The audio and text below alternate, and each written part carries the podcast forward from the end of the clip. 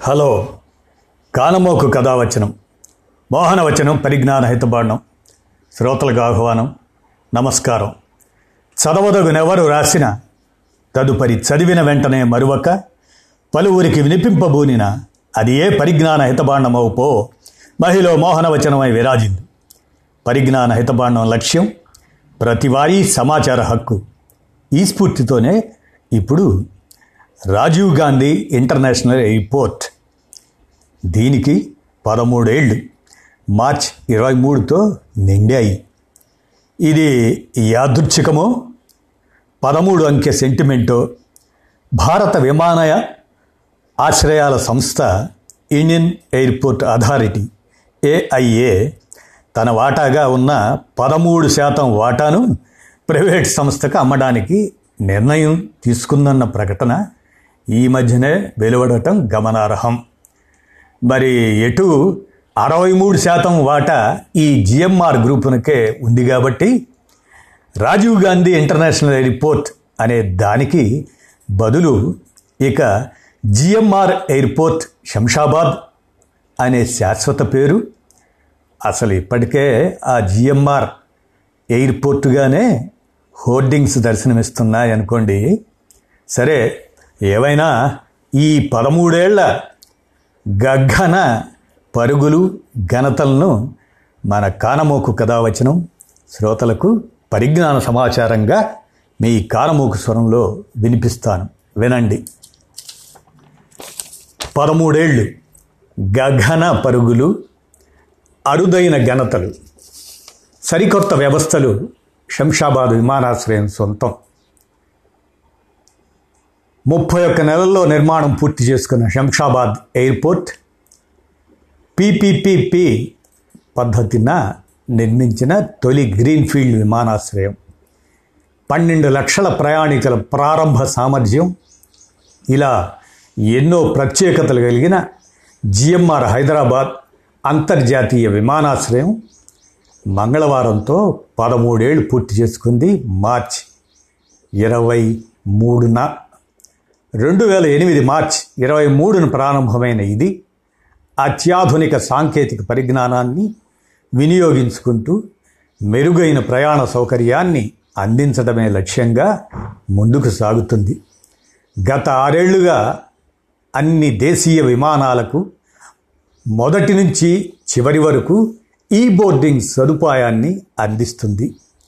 ఈ సదుపాయం అందిస్తున్న విమానాశ్రయాలలో దేశంలో ఇదొక్కటే కావడం విశేషం. ఎలాంటి స్టాంపింగు లేకుండా ప్రయాణించే వీలు కల్పించింది ఈ విమానాశ్రయం. విమానాశ్రయ పదిహేను శాతం విద్యుత్ అవసరాలను సౌరశక్తి ద్వారా సమకూర్చుకుంటుంది. విమానాశ్రయం నుంచి రెండున్నరేళ్ళ కిందట డిసెంబర్ ఇరవై ఒకటి రెండు వేల పద్దెనిమిదిన ఒకే రోజు డెబ్భై వేల మందికి పైగా ప్రయాణికులు రాకపోకలు సాగించారు. అదే నెలలో అంతర్జాతీయ విమానాశ్రయం నుంచి పంతొమ్మిది లక్షల మూడు వేల మంది ప్రయాణించారు. అదే ఏడాది డిసెంబర్ ముప్పైన అత్యధికంగా ఐదు వందల నలభై విమానాలు సర్వీసులు అందించాయి.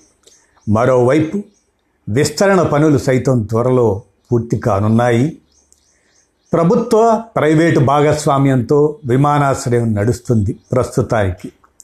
ఇందులో అరవై మూడు శాతం వాటా జిఎంఆర్ గ్రూపునకు ఉండగా పదమూడు శాతం భారత విమానాశ్రయాల సంస్థ ఇండియన్ ఎయిర్పోర్ట్స్ అథారిటీ పదమూడు శాతం తెలంగాణ ప్రభుత్వం పదకొండు శాతం మలేషియా విమానాశ్రయ హోల్డింగ్స్ బెర్హాద్కు ఉన్నాయి. తాజాగా కేంద్ర ప్రభుత్వం తనకు ఉన్న పదమూడు శాతాన్ని వదులుకోనుంది.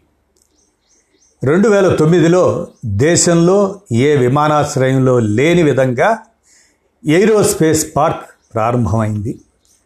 రెండు వేల పదిలో ఎయిర్ కార్గోలో దేశంలో తొలి ఔషధ విభాగం ఏర్పాటైంది.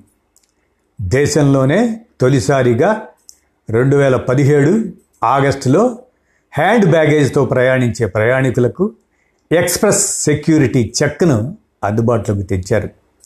రెండు వేల పంతొమ్మిది జూలైలో ముఖ గుర్తింపు ఆధారంగా ప్రయాణం కల్పించిన తొలి విమానాశ్రయం ఈ జిఎంఆర్ ఎయిర్పోర్ట్. అదే ఏడాది నవంబర్లో ఫాస్టాగ్ కారు పార్కింగ్ సౌకర్యం అందుబాటులోకి వచ్చింది. గత ఏడాది మార్చి నుంచి సింగిల్ యూజ్ ప్లాస్టిక్ ఫ్రీ విమానాశ్రయంగా గుర్తింపు పొందింది.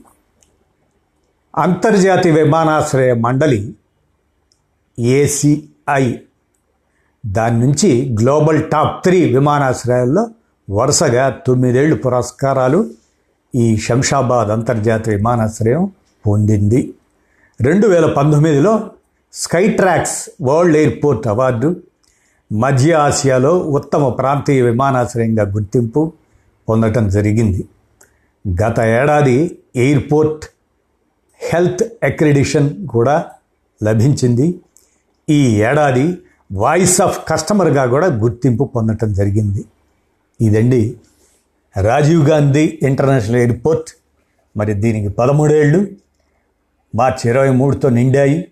దీని ఘనమైన పరుగులు గగన పరుగులు మరింత ప్రాధాన్యత?